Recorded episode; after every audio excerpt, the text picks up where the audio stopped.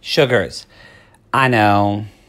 I've been I've been bad. I've been trying I've just got a lot going on and honestly, I've been just a little overwhelmed in life by trying to get everything done and I love my podcast because it's one of my favorite things to do, if not my favorite thing to do. But it's also the one thing I do that, at least right now, I don't make any money from. And I've kind of been having to do stuff where you got to go where the money is a little in life. I mean, hopefully, y'all share this episode. We get the show going. I start selling ads on the show. Then, hey, can Dear Maddie please be my day job? That would be the best day job in the world. I would love it. It just seems like I'm in this period of life, though, actually, where I'm trying to. I've got this thing with 40 coming up. It's not until March, but I have this I can feel myself wanting to have anxiety and pressure to get it all done quickly. Or like that I've got to, it's like literally, it's like I'm going to die on 40. I mean, I know I'm not, but it's almost that's where my anxiety kicks in. Like you've got to get all this done. And if this isn't where you want it to be by the time you're 40, you're a failure. That's basically where my mind is going. So I'm working with that. It's getting better because I'm talking about it, acknowledging it. And when you know how when you acknowledge something, it, you say it out loud, you realize it's a it has it has no power. Poof, be gone. You have no power here, like the witch says. But um, so that's kind of where I am with that. And so with that, it's just been, it's pulled me away from the podcast. I've also had a couple of people that were going to do interviews and then they couldn't. So um, that's so I apologize for the lapse and the re- regularity. We have this show coming out today. I just recorded another episode that's coming out again next week. I've got two episodes to record next week with two. So I feel like Dear Maddie's back on track, and we should. I would love. My goal is uh, really having new episodes for the week. Uh, each week until the at least the end of the year, and if not, keep on going because podcast movement is coming up in July. So if you live in the Philadelphia area, I'm going to be there July 22nd through the 26th, I think. So come say hi at Podcast Movement, or just come say hi just whatever generally because i like saying hi to people. I love all right everybody. So jump in this week's episode lisa foster. This woman honestly i knew nothing about her.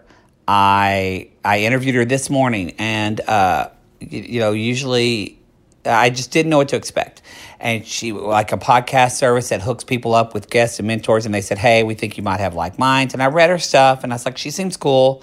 She did a tedx talk. I was like okay cool. Let's see. Man i loved having her on the show so much. Mainly because she i had my own aha moments about just about the way I rephrase the word survivor, the way we talk about uh, trigger warning, sexual assault in this, uh, in our culture, in our country, in ourselves.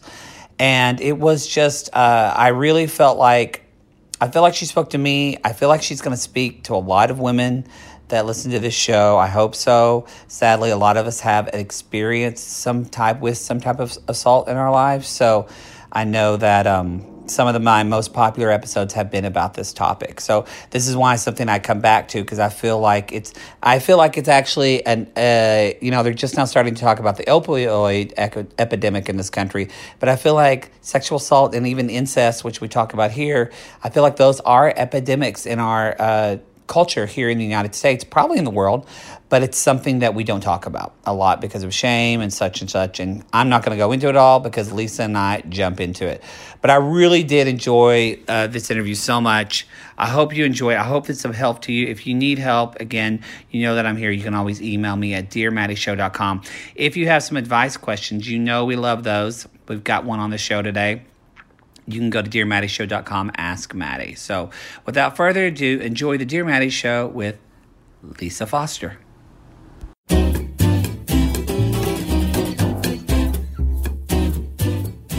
Okay, all right. Well, What? We're going. Ooh, the little red light is on. We are recording. Hello, everybody. Welcome to Dear Maddie Show.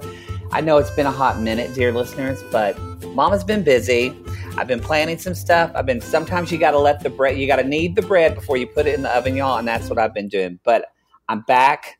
I'm ready, and this show might be three hours long because my guest Lisa Foster and I are going already, y'all. Hello, Lisa. Welcome to the show. Hello. Thanks. I'm so happy to be here. No, thank you so much for being here. Um, Lisa and I never have met before in person, y'all, and she's referred by a friend. But I'm telling y'all, I finally just had to press record because we started talking like 20 minutes, and then she started bringing up Myers Briggs, and then and it's just like I'm like, okay, we've got to press record, or it's not going to happen. Lisa, and so you're all the way in Colorado. Thank you for thank you for tuning in and being here, and just I'm really excited today because um, you're. I love it when I think why we started talking so much is that you I say on the show all the time hashtag truth talk, and I feel like you're a hashtag truth talker. Oh yes, I am. You are, and so tell everybody a little bit about. I'm going to Parillume, right? I'm going to say that it, it, I said it correctly, right? Parillume. It's, it's, it's Parillume. Par- oh, like Paris. Yes, Sorry. I'm Paris. From I like that. Oklahoma, Lisa. We don't read things as well. Parillume. It's P A R I L L U M E. So tell everybody about Parillume and yourself. Yes, absolutely. Well, parillume, first of all, is a made up word. It's a combination of the word para, which means to, to come alongside and illume, to light up. And so, oh, yeah, that's, that's on, really. come on, Lisa Foster. We love you already. Come on. oh yeah, that's why I'm on the planet is I love to come alongside folks and see them shine without shame. Um, and my journey to do the same has been a long one and I want it to be shorter for other people. So yeah, so that's the name Parillume. I do. I mean, that's my commitment, man. It's like, let's be efficient about this. Let's get, we got a lot of life to live. We got a lot of things to contribute. I appreciate it. I feel like it took me a long time to get my shit together. I'm still trying to get it there. yes, absolutely. Well, it's an ongoing journey for sure.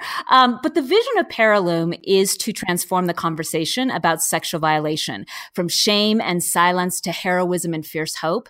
Mm-hmm. And our mission is to provide a lit path with practical tools and a supportive community to transform survivors into thrivers mm-hmm. in the aftermath of violation or really anything that we've walked through um, that has caused us to be stoppable in, mm. in ways. Um, mm-hmm. So my personal journey to get here has been um, a long. I just want to, by the okay, way, go, yes. no, no, you're fine, Lisa, but you just reminded me.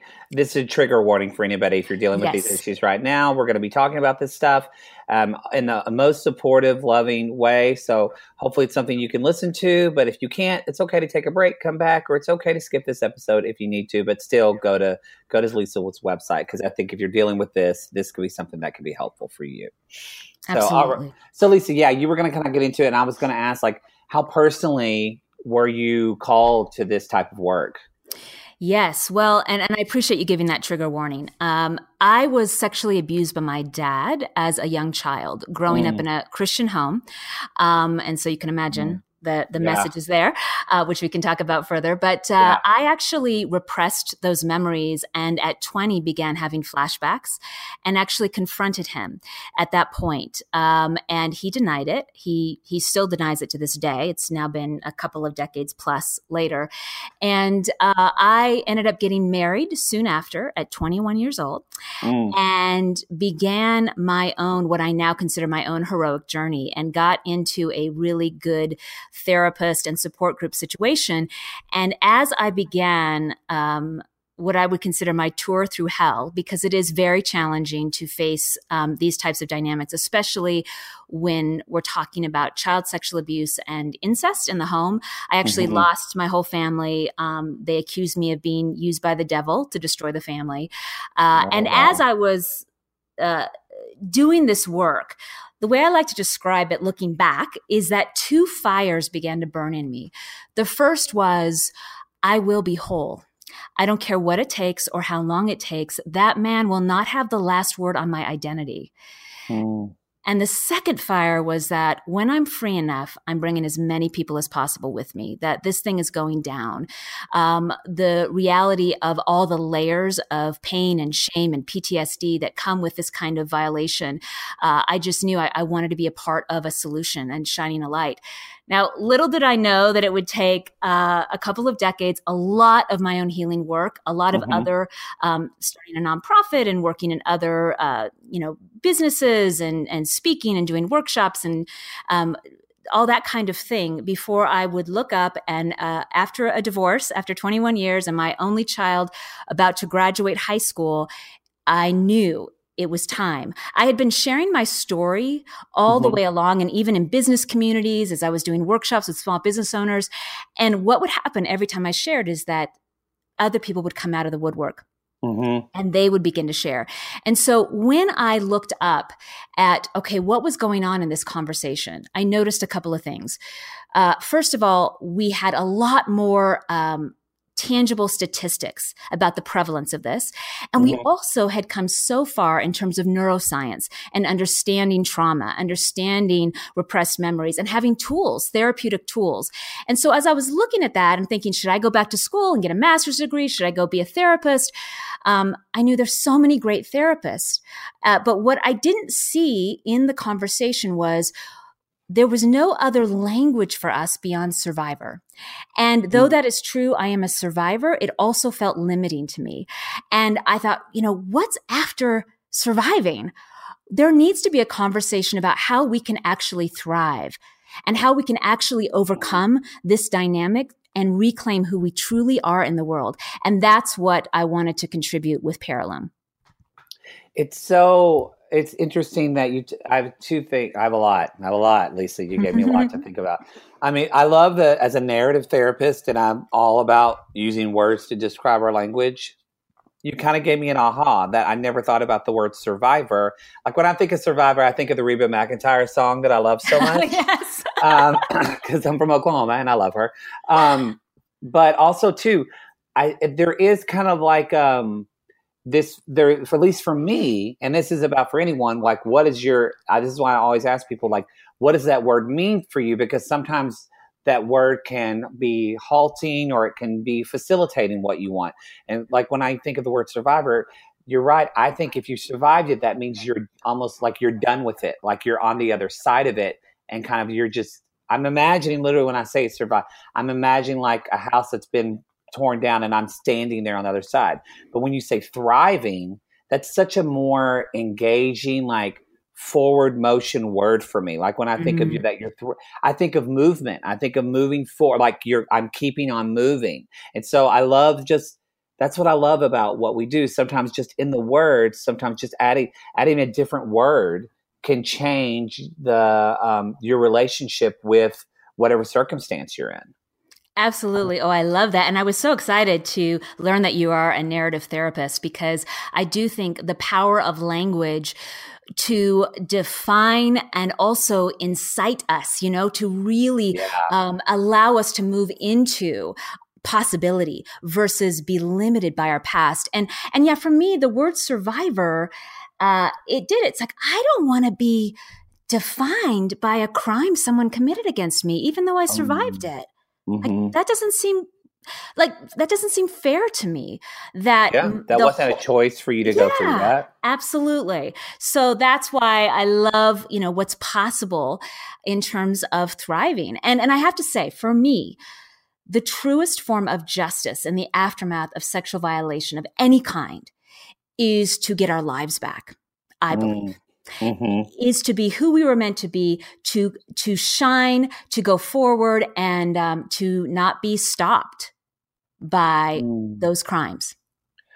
Well, I want to go back a little bit because I feel like this. Uh, I feel like it's much more. Um, it's much more clear now on the public side, but I still feel like I'd like to demystify some things for people, um, possibly that are going through this or that have questions in that I think because I still get asked a little bit about this from people that they don't get the quote unquote repressed memories. They kind of don't mm-hmm. understand how that happens. And I think, you know, I'm 39. So when I think of repressed memories, I think of like the first time I think I ever saw saw or heard about that was like on a like a soap opera or like a lifetime movie, you know, yes. and because I feel like that's when it started getting a little bit of legitimacy where people understood this was a real thing. So um, I, I kind of have a two part question. A, I kind of want to know if you could maybe explain that how why that happens for people, but then also I'm interested in yourself. Like, what was that like for you when you started getting flashbacks? I can't imagine what did you think it was real? Did you think it was not? Were you confused? Like, what was that process for you? Mm-hmm. No, those are great questions. And I actually love that you're asking them because so many times, especially when we're dealing with our primary caregivers abusing us as young children, um, many of the people that I work with and have spoken with uh, have a, a, an element of, of repressed memories in those types of d- dynamics. Mm-hmm. And part of that, well, I think the reason for that is disassociation. It's a survival mechanism. Um, mm. When I'm being woken up in the middle of the night by my father, who's supposed to be the one to protect and mm-hmm. care for me, uh, I absolutely escaped that and and mm-hmm. I disassociated completely. And, and just for yes. people that don't know, I just want to for the word disassociate, I mean that that is for some people are wondering what that is. It's literally, I mean, I kind of imagine it of your body might be in a situation, but your mind literally checks out to kind of save you from the the horror that your body's experiencing. Correct? Or correct. you have a better expression for that's, that? That's a beautiful definition. I I, I think, um, and I talked to someone recently who described how they could remember like floating up above their house and looking you know and it's like this this sense of yeah we really leave our bodies mm-hmm. and and are outside of that mm-hmm. and so often when we begin and this is what's so tr- traumatic about having PTSD flashbacks, so post traumatic stress disorder. So when we begin to have these flashbacks, what can be so jarring about them is that we're trying to reassociate what has been disassociated. So we may find mm. ourselves triggered by a smell and in complete trigger mode and not even know why. Or we don't know why when we go to a certain home or we're in a certain neighborhood or something happens, our whole body freezes up. Or we're, we're trying to, you know, make love with our partner. I mean, this used to mm-hmm. happen the first year of my marriage. I literally would shut down and I would go mm. uh, what I consider to be pre-verbal um, because I could not, I had no language I had no template to mm. describe what was happening to me. Mm. Mm, mm, mm. And so when this would, so when this did start, so can you kind of walk me through that first moment of when you had your kind of first flashback and you mm-hmm. started to, what was that like for you? Uh, well, it was terrifying. Yeah. I mean, it's, the, you know, the, the early stages of um, actually facing this can uh, can be really really so scary and especially if you don't have support. Now fortunately uh, there was just at the right time support for me but i had never done therapy. I wasn't in therapy. A lot of times when i came out was actually at the height of when repressed memories were being questioned. It was the early 90s when mm. i disclosed. And so and i'm from seattle and so one of the key players in that you know argument that these are all ma- made up was actually in Seattle, and so you can oh, imagine oh, wow. what my parents did with that information. But part of that argument was, well, you just got this in therapy. You're in, you know, the therapist is kind of trying to, you know, yeah. A lot of people say that they're suggesting this. They're yes. putting ideas in your yes. head. Yep. Yes, very that, much so. That wasn't the case with me. In fact, I was actually um, with my very best friend. It was the summer before my junior year in college. And um, it was the middle of the night, and we were up talking. And I said to her, Do you ever feel like something happened to you when you were a kid? And I immediately I actually had two faces that flashed in front of me um, because I actually had one other experience that I remembered at that time, which was from mm-hmm. an uncle that was no longer in the family. And in that experience, it was again the flashback of the weight on me, the mm-hmm. the the belt buckle, the like these different um, images. Sensation yes, sensation. yeah. Thank you. Sense. Yes, and um, and then I had the face of my father, and I that completely that was I, I couldn't even begin to go there.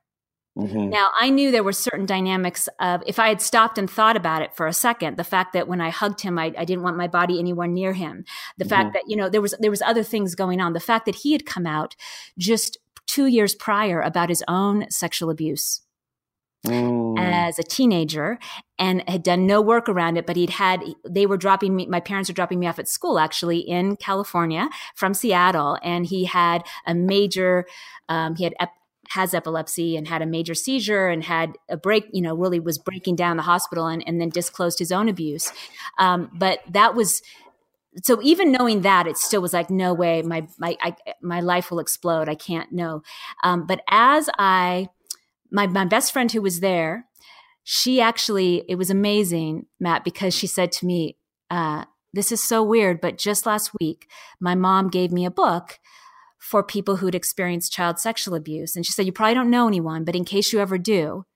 And so my friend Laura gave me this book. Mm. And I began to read the book and I began to just sit with and you know is it possible that this happened with my dad and and then probably a week or so later is when i had my first flashback really besides just his face and besides just this sense my first flashback of um, physical sensations and images and the ring on his finger and and things like that. Wow. Um i mean thank you for just des- describing that i mean so beautifully but also I, I I think I asked you that because I think there's so many people that might have had these flashes and the and th- that this could be part of their story and mm-hmm. uh, sad and you know it's so I think like you said the more and more people talk about this the more and more it is a part of their story um, and I, I and I'm just I'm just so sorry even just hearing too that you're that you're you you said you still your father still hasn't come to terms with it, and yet he experienced it. it it's such a it definitely is that cycle of abuse that it's just continues and continues. That so I think that a lot of families find that out. They think they're the only one, and then they talk to other family members, as I'm sure you mm-hmm. have seen already, or that and find out that they there's other people that have experienced this. Um. Uh, anyway, sorry. I just that was such a. I just I just want to hug you right now. That Aww. was. no, it's it's well. So in so I guess kind of in turning the conversation towards a little bit of the work that you do. So for someone who just listened to that, you tell that story, and for someone who feels like they're kind of where Lisa was when she was 20 years old, what you know, how what what what do you say to them? What do you and and I say this too, especially I think a lot of people. You made such a good point that um, about kind of the there's shame on this regardless anyway but then what and i know this just from being from the bible belt you brought up like being from a religious family mm-hmm. that's a whole other connotation and and level of shame and i love that you earlier said when i came out because i've always said everybody gay straight or whatever has something in their life they have mm. to come out about yes and knowing that you can lose family members you can lose friends and i think it's something that we all can relate to or hopefully are connect with that we all are quote unquote you know having to come out into our truth. So anyway uh, sorry i just said a lot because i'm kind of processing a lot but so in after telling us what it so what do in your work kind of you know what are if somebody's going through that what's kind of maybe the the just the first the next step they could take? Mm-hmm. i love that question. And part of what we do in Parillume that i think is really important is we use uh, Joseph Campbell's Hero's Journey, a simplified version of it as a template and an invitation for people to heal uh, and to thrive. And mm-hmm. so within that, um, we have simplified it to, to four main stages awakening. Mm-hmm transformation, reward, and shining. And so, um, in the awakening stage, that is awakening to the reality and or the impact of sexual violation in our lives. And so, um, and that's any kind. I also want to. Uh, I know we're talking specifically about incest and child sexual abuse, but sexual violation, as we know with the Me Too movement, covers the gamut of experience. And mm-hmm. I absolutely um, embrace and welcome all expressions of that because mm-hmm. often, no matter what kind of violation we've experienced, we tend to, as a first response, diminish it and compare yeah. ourselves to others. And so, yeah. someone might listening to this might go, wow, I have some of those same responses, but it wasn't, you know, my gosh, it wasn't that big a deal. Uh-huh a teacher or it was a boy my you know my first boyfriend raped me. And so therefore you know all these types of things. And so i, I really want to be very inclusive in terms of the definition uh, definition of what violation is. Um, yeah.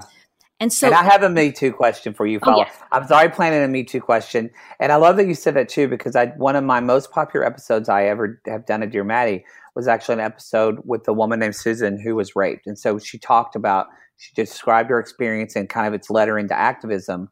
But um, it was so what was the what was I, I'm bringing this up because I'm bringing this up for people or anybody listening. What a lot of the comments that I got back, and when I say a lot, I mean over, I mean probably uh, fingers and toes I can count from women that and some men, but they all had a same similar thing of thank you for that story because that was more like my story when I was always kind of led to believe that my story was wasn't quote unquote rapey enough.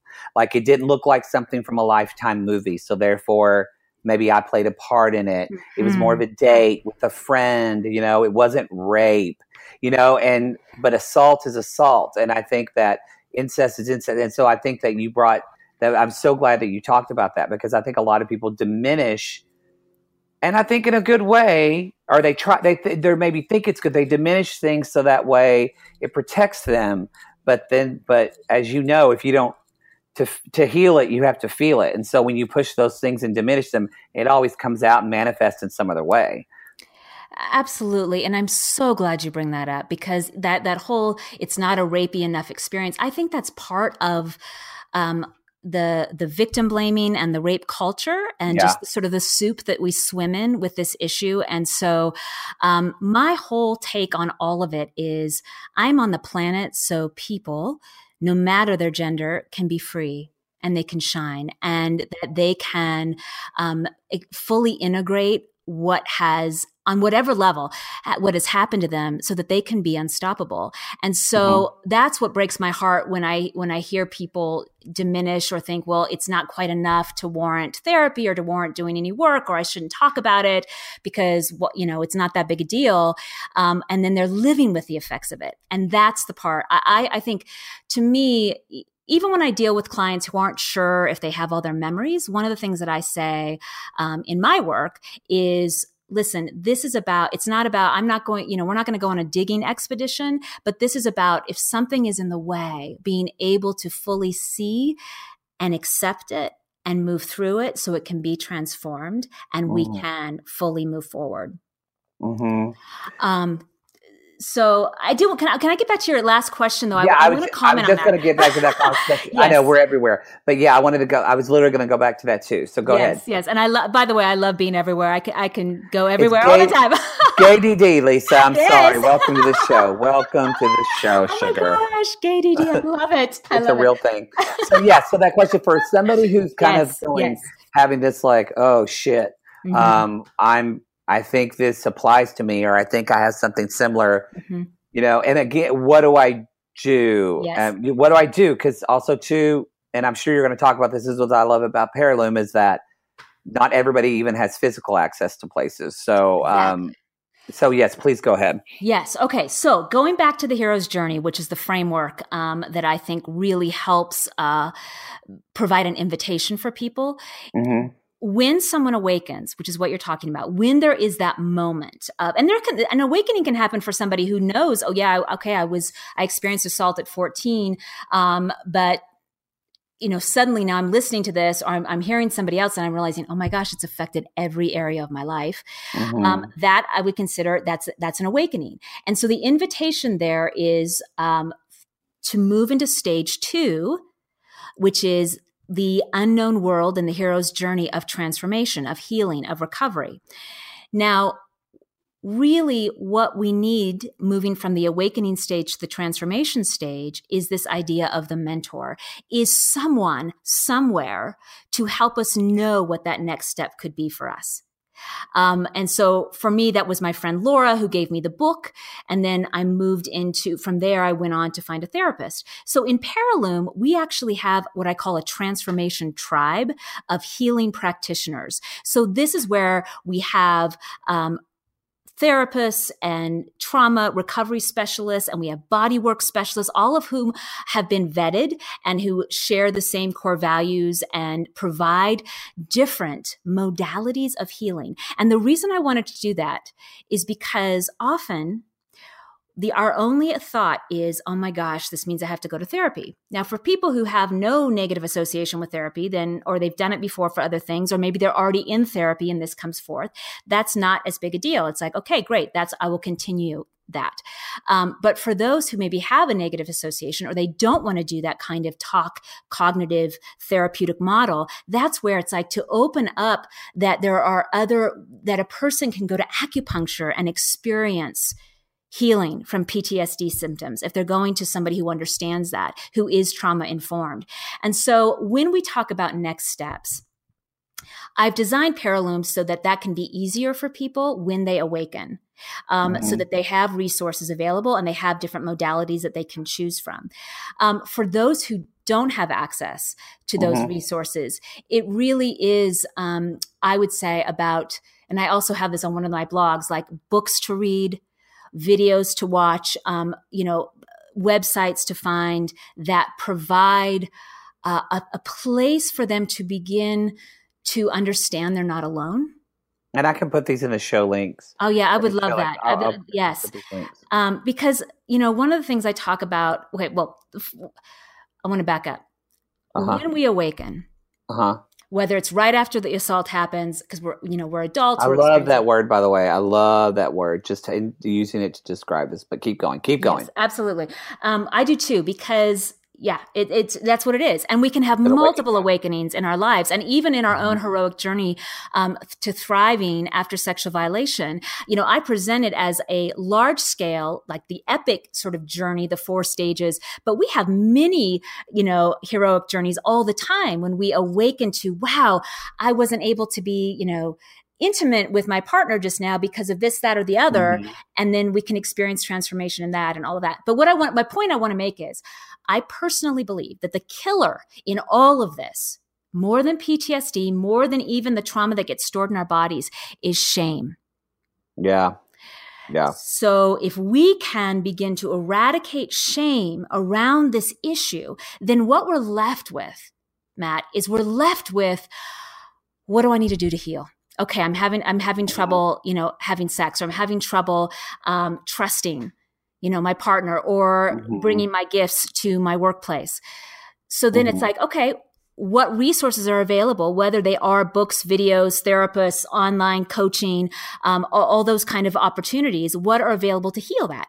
But mm-hmm. when there's shame, then it is another nail in the coffin of silencing us and and walking around just not knowing who we are, not having our voice and our choice, and and just re-experiencing to me the the worst effects of violation, which mm-hmm. is this um, this lack of self love and self worth. Yeah, and it's it. I think that um, I've mentioned this book before, but I, it's uh, Bradshaw's "Healing the Shame That Binds You" is mm-hmm. a great book for people um, if you just kind of want to learn about the toxicity of shame and what that is. Um, because the thing about yeah, it's a great book, and mm-hmm. the thing about shame is that it you know yes something physically happens to you and that's almost as if we already blame our can blame ourselves for that but still it's often someone or something happens to us. But with shame, what, at least in my own experience with shame, whether it was dealing with sexuality or dealing with, you know, living in LA and West Hollywood and not being a, a guy with 10 abs and all that kind of stuff and mm-hmm. shame about body image and things like that. For me, it's been, uh, it's like the level of shame deepens whenever I realize that I, at least I feel like that I'm doing it to myself, that I'm shaming myself. Mm-hmm. But mm. then I have the shame about shaming myself. And then I think, you know, and so it's just so, I've never, I don't know anything that builds upon itself like a cancer, like shame does, more mm. than anything I've ever dealt with. Totally agree. A hundred percent. Yeah. So it just is. And what I love that you're doing, I want to bring up to people too that yeah, obviously I'm a therapist, so obviously I encourage therapy. But I do encourage that if you're dealing with something that's specifically PTSD, especially something uh, with a, a, any type of trauma, what I love that you're putting out there is that you and your team are trained in trauma because I'm not trained in trauma. And I will say that a lot of, I'm just going to put this out there. I'm not speaking for every program, but it's just trauma is so vast and so um, and it's it's it's so um, so vast, so diverse, and so um, deep that a two year master's program for people doing a therapy program often is not enough to mm-hmm. to deal with trauma. And so I know because I applied one time for a trauma place, and I they were talking about what they do, and I just said, I'm not trained enough for this. Mm-hmm. I, I think it's, but this is just not. I need to. If I want a job like this, I need to seek more training. So I'm just telling people that I think, you know, if you think wherever in your town you have your own therapist, that's great. But you maybe in addition, whether it's Parillume or whatever, seeking out people that are skilled in trauma, I think is key in dealing with these type of issues. Absolutely. Um, I, I, I, couldn't agree more. And I think really understanding too, as a person is stepping into dealing with this, to to really know that you have permission to not stay with a counselor or any kind of bodywork professional or a coach that doesn't feel safe to you, that doesn't feel like they're going to actually help you. And yeah, sometimes exactly. we forget that. And if we're used to sort of silent, you know, we're used to um, experiencing, you know, a lot of different trauma and, and we don't really have we ha- we don't have yet that sense of voice and choice in our lives we can forget that and we can actually get re-traumatized and i've mm-hmm. heard many horror stories of of clients and people that i know in the community that have experienced uh, a re-traumatization because of yeah. a therapist's lack of knowledge oh yeah for and it again and then and then the shame builds on that. Well, then you tell yourself, "Well, I'm a, I'm an idiot for trying to seek help about this and talking about this. Mm-hmm. I shouldn't have mm-hmm. done that anyway." And then it's just again the layers and layers and layers that build. Um, Can yeah. I just say one more thing about that? Because yeah. that's what I was saying too. Um, even if one j- joins some of these online communities or contacts me personally or somehow um, becomes a part of watching some of the Parillume videos, one of the things that can help so much is is knowing that there are others who have experienced this. Yeah. And they get it. And that is one of the things that I will say is a distinction for, for me when I'm working with people that are ready for, um, the, the facilitation work that I do. And they've done enough recovery work that they're ready to, to be in play big in the world and really don't want to be stopped by um, that pain anymore. One of the things I hear over and over again is, wow, it is so wonderful to hear your story. It's so validating for me to know that you understand this, that you get this. And so those types of communities, any place where a person can feel like they, it is safe um, to share and that others will be a compassionate witness to what they've walked through and also will validate uh, the experience, that is healing, healing, healing. Oh, oh yeah. Oh, I mean, I tell people all the time. People are so scared about it, but individual therapy is wonderful, but if I could get every one of my clients, um, uh, patients that I've dealt with, if I could get them into a group therapy session, I would. I I always because there's just I always say in six, it can take me six months to get them to feel less alone, or they can feel that way in ten minutes. Mm-hmm. It's it, it literally. It, I'm not exact. You know, I'm not exaggerating. It's that powerful to be in a group of people that witness you. I mean, that is not saying it's the only way, but that is, I think, one of the main reasons why AA and those type of programs have been so successful is that people are seen with others and that shame is released. Absolutely. You know, one of the tribe members that we have here um, in Denver that I, I, just love what they're up to is called the Wings Foundation. And they're actually uh, support groups for adult survivors of child sexual abuse. And th- they do incredible work specifically around what's called CSA or child sexual abuse, childhood sexual abuse. And, um, and the other thing, the other place I see this is, you know, Parillume as part of the social enterprise aspect of what we do in the world. We have these free community events. And and um, you know that is where we gather in a room and then and then record these conversations not they, i don't record the conversation of the people that are in the room because we we turn off the live stream for that but um, being able to be with a group of people, whether or not they've experienced sexual violation or not, in a non therapeutic set, setting, where the whole point is to celebrate the triumph of the human spirit and the aftermath yeah. of sexual violation and the hero in all of us, that is um, often a very it, it's an awakening experience for people in a totally different way like awakening to what's possible exactly i mean that's the that's life mm-hmm. whatever we're doing it's it's we we awaken and uh, reawaken and reawaken it's like you know you recommit and that always keeps happening. It's an always a cycle. And also, did you say because this? I don't think I told you this yet. This episode's going live today, so I'm putting this up later this afternoon. So I think aren't you having an event tonight? We are. I did not know that, and and I think you will uh, uh especially appreciate the event um, because I know you've mentioned you're, you know, you're a queer advocate and it, you're all mm-hmm. about that. Well, this is our spotlight. We have a different spotlight every month um, with issues that relate to the community. And this one, we're talking about authentic allyship and how we mm. can really understand privilege and inclusion and marginalized communities and really open up the conversation and and learn how I, I'm I'm really excited to be such a student tonight in the conversation and have it just be the beginning of a conversation about how we can be um, really just inclusive in a way that's very conscious and uh, yeah I'm, I'm I'm excited about it. Well, and where can people go if they want info about that? For tonight? For tonight, um, they can go to the Parillume website. It's parillume.com. And on the nav bar, it says Shine Soirees, which is what these events are called. And if they click there, there is a live stream link. And so they can join us live at about, uh, let's see, be 6.15 Pacific Standard Time, 7.15 where I'm at in, in Denver.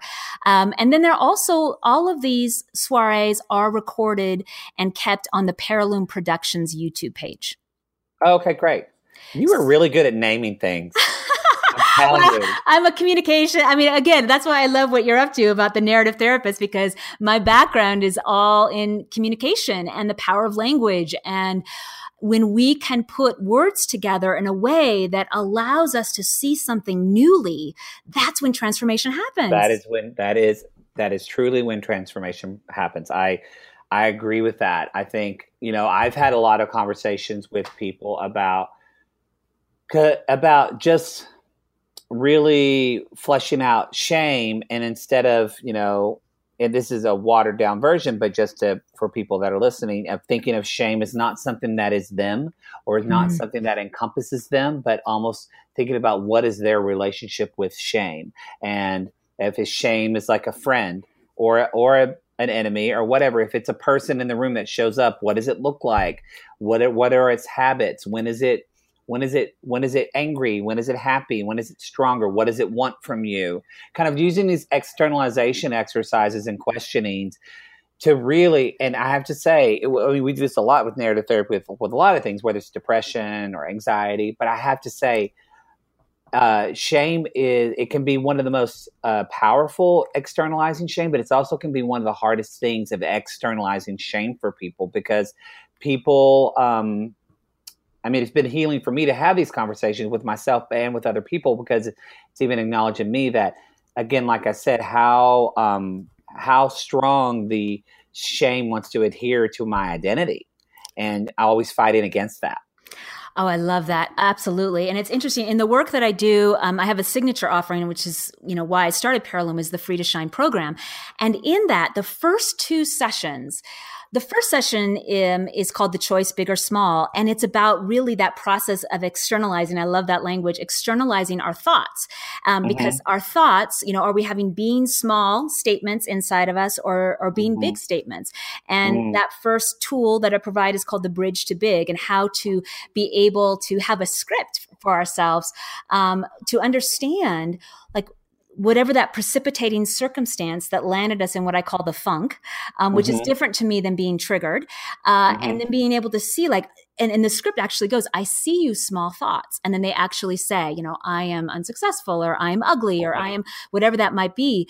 That's all you are. Small little thoughts. You aren't me. You aren't the truth. And now I'm going to exchange you for the possibility of being as big as I truly am on the inside with no limits. And mm-hmm. these are, and these are statements that they've created ahead of time around, you know, truly who they are. Uh, mm-hmm. Uh, I am loved. I am successful. I am, and, and being able to see those shifts in that moment until we're big on the inside. And then the last part of that is, and what's one new action I can take as a result of being big on the inside because I'm all about like that alignment of being big on the inside and then playing big on the outside versus just gritting our teeth and trying to play big and being miserable on the inside. Yeah. But what I love about your distinction, and I totally agree with you, is shame is a different animal entirely. Yeah. It can be rooted in some of these thoughts, but it is, I do think it is very hard to externalize. And so one of the things that I talk about in, in session two, I call it the thing that goes bump in the night because it can be this. And, and what I'm talking about there is I believe there's actually a core shame message that we carry, um, whether or not we've experienced violation or not, that we actually can get as little kiddos um, to make sense of the world. And mm-hmm. so for me, there I am being abused, and and you know I would have exploded had I actually acknowledged that the people that are supposed to care for me are actually dangerous to my mm-hmm. well being. And so how I internalized that was I'm unlovable. So okay, now I get it. This is why the world works this way. I'm unlovable.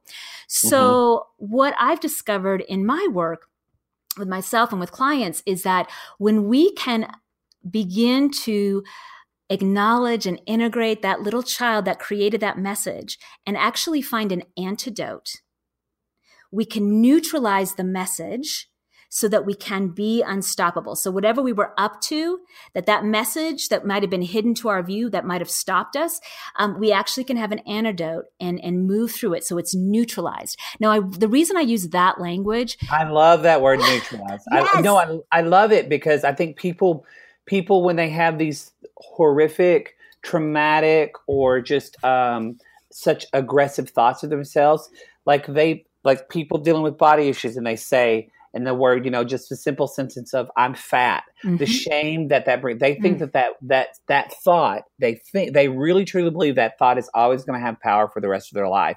But since I, and I'm on the other side of it of experience, and I, I'm it's uh it's hard to convince people at first that no, you literally can think the word I'm fat and then not even a second later say, no, that's that's not the reality or that mm-hmm. that thought can have no power over you. So I love that word neutralize and the antidote. I love this. Well, and the thing is, I, I, I love that too. And I'm also um, uh, an evidence of the fact that there can be this level of transformation. I mean, I used to be absolutely, completely imprisoned by shame. Um, you know, to the extent that when I first was like, oh, do I really need to do healing work back when I was 21 and newly married and, you know, asking God, do I, do I need to go to therapy? I actually got this picture of myself. And I, I hate to be crude about this, but what I saw in that moment is my face and it was covered in, in dog excrement like like that's how i saw myself and so i um the level at which i have wow. lived and walked through and been gotten to the other side of this um, can't be you know understated like i'm such a i'm such a believer that what's possible for one is possible for for all, all. and um and and yeah getting back to that word neutralize why i like that word is because my core shame message still shows up and it's not about yeah. like I, i'm not going to have this idea that oh i'm going to forever eradicate that that where i can go to in a shame spiral is i'm unlovable but what I can do is comfort that little girl. And ha- I actually have, and I, I teach clients how to do a physical action that you can do anywhere, anytime. And for me, I just put my hand on my heart and kind of hug myself a little bit. Nobody even has to know. I can be at a cocktail party. I can be, you know, anywhere. And mm-hmm. I will just, if I'm alone, I will just say out loud, I love you. I love you so like until there's that shift internally and I'm back. And I'll also speak to that little girl inside me and say, you know what, sweetie, I've got your back. You are never alone. Mm. We are, you know, I am here. You don't have to manage anything. Because often I think that triggered state is the little kiddo that thinks they have to manage it and it's dangerous and the mm-hmm. world is dangerous and they're going to die. Um, mm-hmm. Um, and so to be able to neutralize it so that I can keep playing big and, and knowing who I am, my gosh, it's been one of the most profoundly healing things that I've done and, and certainly one of the most profoundly healing tools that I've seen work with clients. Oh, I love that. I, uh, you know, I do. I just when I'm in that. That's so funny that you talk about physical motion because when I'm, I cross my fingers just because it looks. It, it's so funny. I cross my fingers because it's it's like I imagine that my fingers are like just like two people hugging. Mm-hmm. So it's mm-hmm. literally, I think of me, me, hugging myself, and I just cross my fingers when I'm in a situation, and that's kind of like my don't be nervous, don't yep. be you know just. So I love, love, love people, if you're dealing with this, please go to Lisa's web. Obviously, um, I'm so. I knew I was already excited to meet you too, but I'm just. I think kind of what you're doing. I haven't heard a lot of people talk about trauma and sexual assault this way, and I I, I feel like it's can be revolutionary, honestly. Like, I really think you're onto something the way you're describing this. Mm. I'm excited for people to hear this and get their feedback on this. Yes, thank you. So, I know that we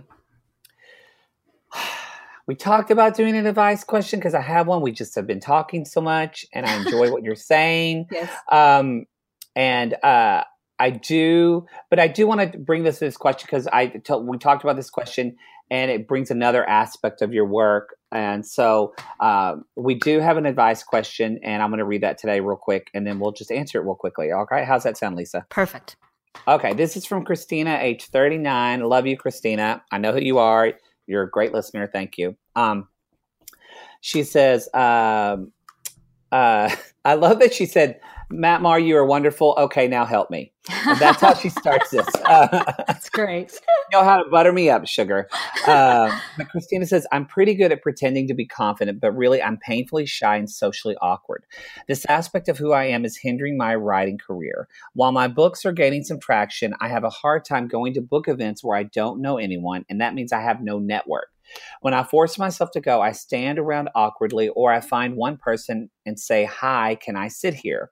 And then I sit and melt into the background with the awkward sweats. Fun times. Be yourself is a pretty notion, but when yourself is a sweaty, awkward mess, that doesn't work.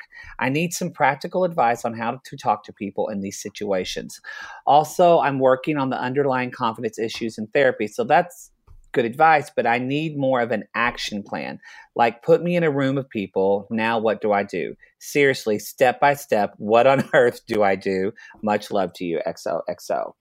Um, I'm just going to jump in and say one thing that I think that Christina can do is what you and I just to- talked about. Mm-hmm. Like, what is a physical action, Christina? Because I know Christina, um, and I know what her work. She's is a, a wonderful and she's a gr- very talented author.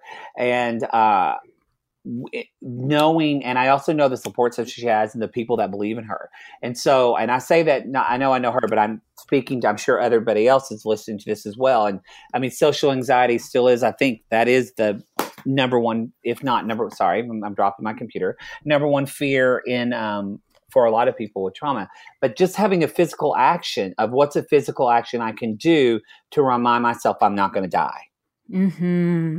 Right? I mean, what are you thinking, Lisa? I love that. Yeah, absolutely. Because it does. Um, so, what happens, what I'm hearing in that, and I also appreciate, Christina, your vulnerability and just courage seriously to be out there in the world bringing forth your writing bringing forth your gift and and as a part of it you have to do the, these book events yeah. Um, and so i i love the question because i work with a lot of people who are business owners and um, or, or, or doing things with their they have to be out there and there's parts that are uncomfortable for them so mm-hmm. absolutely i think what we talked about with with shame and having a physical action i would add if you can have some kind of verbal cue um, that that is a phrase that can help just ground you in your own lovability and in your own presence and mm-hmm. um, just that that piece but for sure the physical uh, the other thing that i do and, and you mentioned it earlier i have a separate offering of uh, a separate arm of, of the work that I do in Parillume called Shine from Your Original Design. And it is has nothing to do with sexual violation and has everything to do with individuals, couples, families, and teams learning how to capitalize on their strengths and personality to create solutions in their lives. The reason I bring this up is because right now, um, what I hear in this is, and this is what happens for most of us, is the focus is on the lack of, oh my gosh, I'm going to go to these events and I don't have the tools, skills. I, I, I get sweaty and awkward and I have social anxiety. And all of that is obviously a true experience for Christina. Mm-hmm. And I wonder what would be possible if she understood and maybe maybe Christina you do understand this and so here's where I would say and part of the work that I do is helping people actually apply what their strengths are what their Myers Briggs personality is, what their Enneagram type is, and what the healing key of that type is, um, as uh, you know, looking at it and, and being able to use that information to what I call crack the code.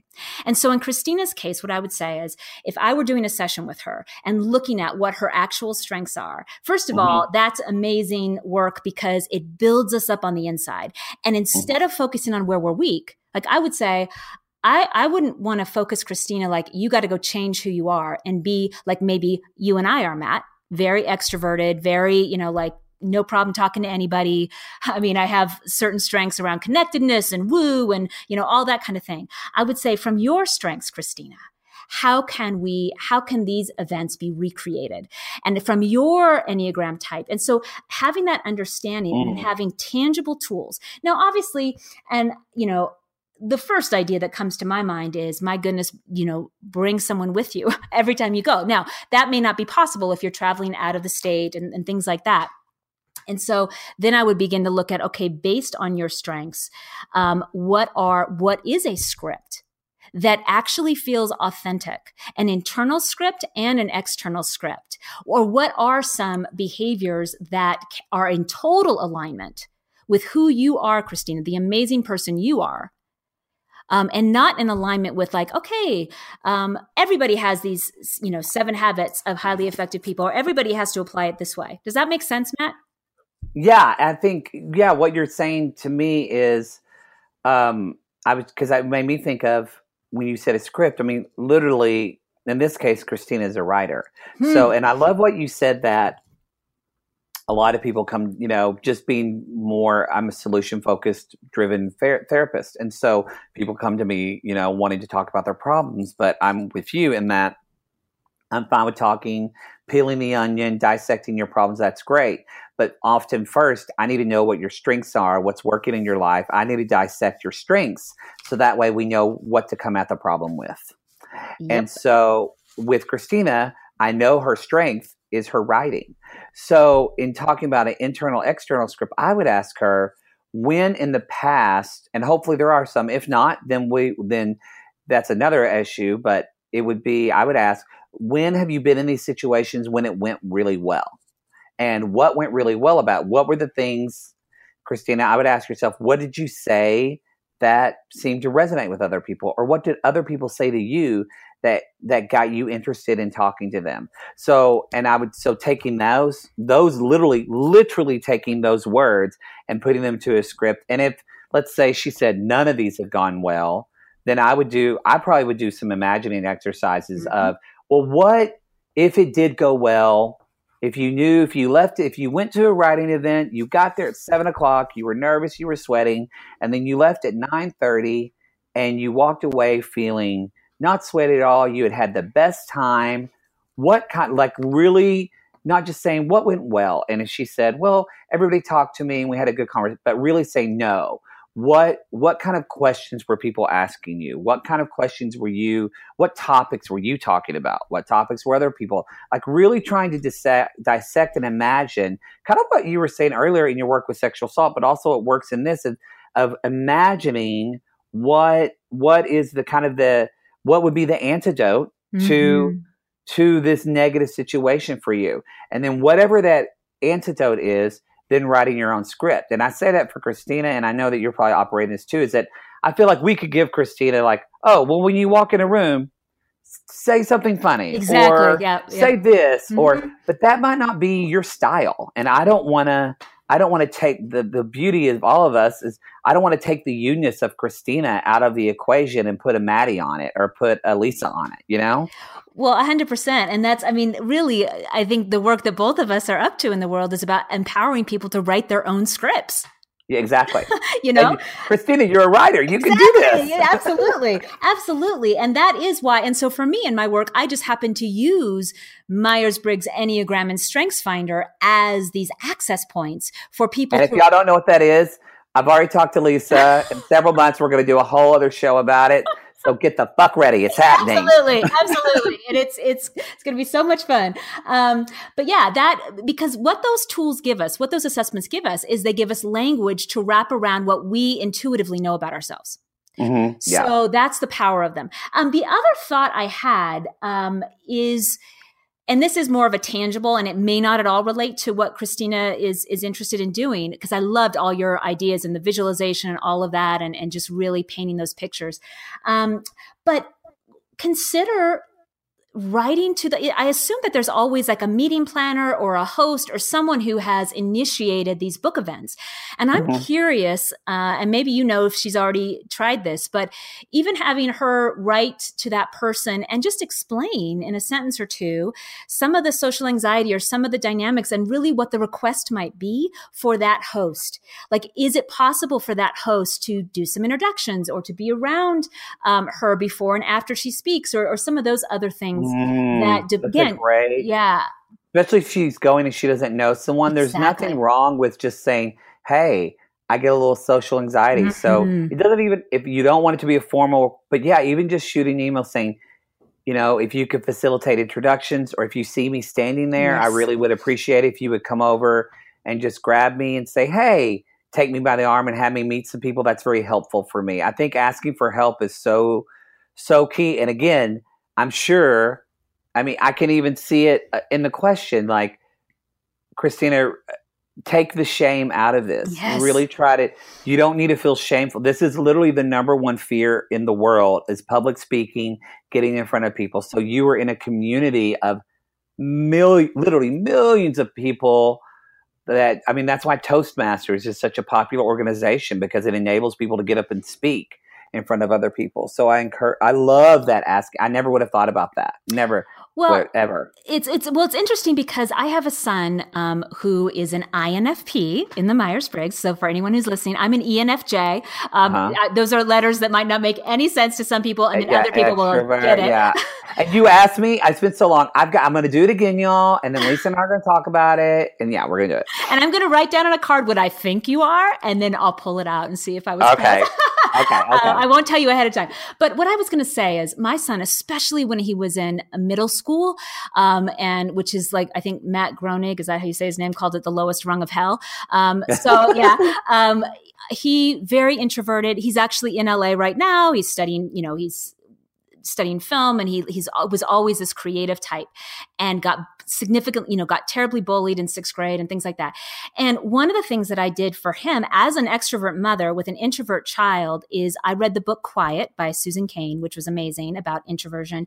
But also i began to understand and really empathize and encourage the reason my son is a great writer and the reason that he can see stories in a way uh, that other people can't is because of this gift of of introversion of the he also has social anxiety and sometimes and he also has some of these other dynamics. And i think that's where understanding wow i i imagine that what makes christina such an incredible writer is the is is this dynamic of no she's not going to be in a social setting and like talking up a storm. She's observing.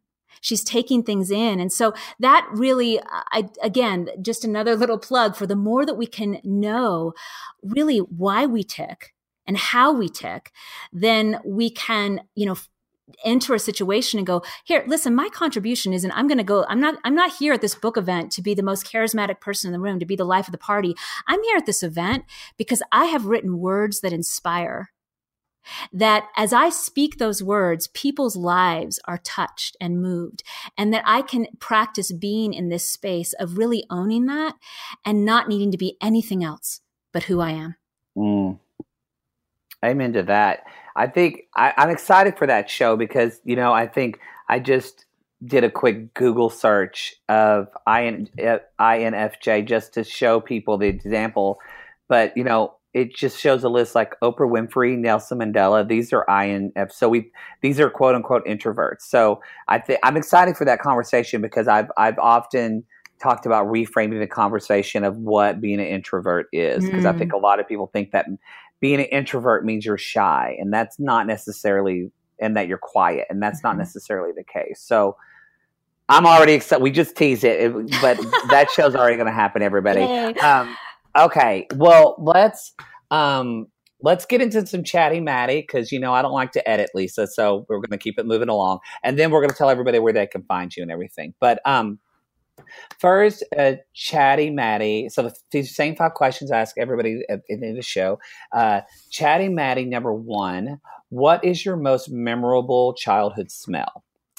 Okay, so I full disclosure, I heard you ask this um, to someone else, and I will tell you what immediately came to mind. Okay. Do you remember? Now you were younger than me, but I my smell is the Lisa. You look good. I've seen your pictures. You look good, girl. I thought you were my age or younger. Damn. Well, I mean, you know, there, there's okay. Anyway, um, I, I Mr. Sketch Marky, you know those markers that smell the blue color that smell like blueberry, like that smell like blueberry. Yes, yes I forgot about those. oh my god, that was the smell immediately. It's so funny. It's like, yep, yes, plastic Jennifer blueberry. Allen first grade had those, and I remember them. that is so funny. Wow. Jennifer Ellen. I love that you could just pull that, that name out. Nice yeah, that is that is wow. That's that is a memory. Okay. Uh Chatty Matty, number two. Um, let's see which one's that. Okay. What um what uh, uh, oh yeah oh i know it is. When um what would day would be your groundhog day? So what day was such a good day that you could do it over and over? Yeah well of course you know my the birth of my son and holding him in my arms, I, I, it's a hard question because I don't want the full day because going through labor and delivery wasn't the most awesome. Everybody says Everybody says I know I should say my kids, but they're like that was a really fucking stressful day. but it I, ended well, but I was really stressed. It, it ended well, and so if I can pick a moment here and a moment there, here's what I'd like to do. I would I would combine moments. Um, so Ooh, like. the moment of holding him in my arms and like was so I, I can remember it to this moment because like makes my hair stand up. It's like just this person, this human being, and looking at this beautiful little being. I, I couldn't believe it. That was magical. Um, but the other one relates to the moment I uh, I met my um, current boyfriend partner. Uh, three years ago on July 27th. And we met on Match. I spent eight days on Match and connected with him. And the moment I walked in for our first date in the sushi restaurant in Denver off Colfax and seeing him, and I'll never forget that moment of it was like, oh, hi, like I know mm. you. And we ended up spending, you know, it was easy from the beginning, from the get go. You know, three hours later, I had to go to another meeting, unfortunately. And so we had to end early. But it's been three years of just, wow, I found my person, you know? So, oh, that's cool. That's really, really cool. Um, oh, that's really sweet. Um, okay, chatty Matty number three. Uh, what is the best piece of advice that you'd wish you'd taken earlier in life? Oh my, uh, love yourself. I didn't know what that meant. I didn't have exposure to that. Um, growing up in evangelical fundamental Christianity, you were to love your neighbor as yourself, but no one actually taught you what love yourself meant, and it actually was almost seemed like a, a bad a bad word. So yeah, loving myself. You know, it's so simple, but it's so hard. Yes, it's, it's so simple and it's so hard. Um, okay, that's three. Chatty Matty number four. What is so? I did. Let's see. I have to remember my own questions. I did childhood smell. Oh, what would be the name of your memoir? Yeah. Um, I would say, and this may sound very cliche, either second chances or it's never too late. But I think the cliches cliches are cliches because they resonate. Yes, this is true. You know, they're, yeah. they, they, they're truths, really. Um, I love it. And then Chatty Matty number five, when are you most inspired?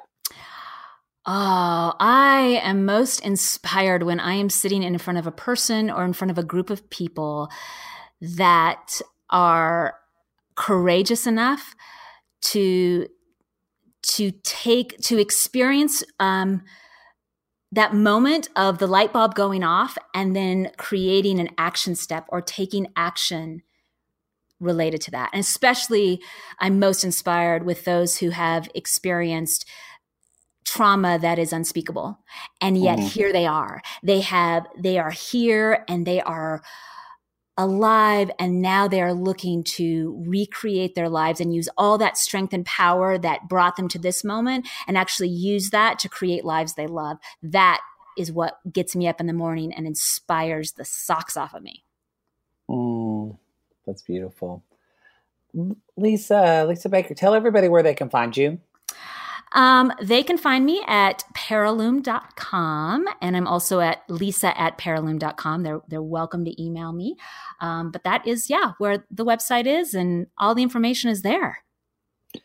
You guys, I'm going to put Lisa Foster's all of her link. I want to call you. I have a friend, by the way, because I almost started saying, who is Lisa Baker, and then she married and became Lisa Baker Foster. So I, I want to, and we call her Lisa Baker Foster. So I want to call you that really badly. So is it Lisa Baker King or Lisa Baker Foster?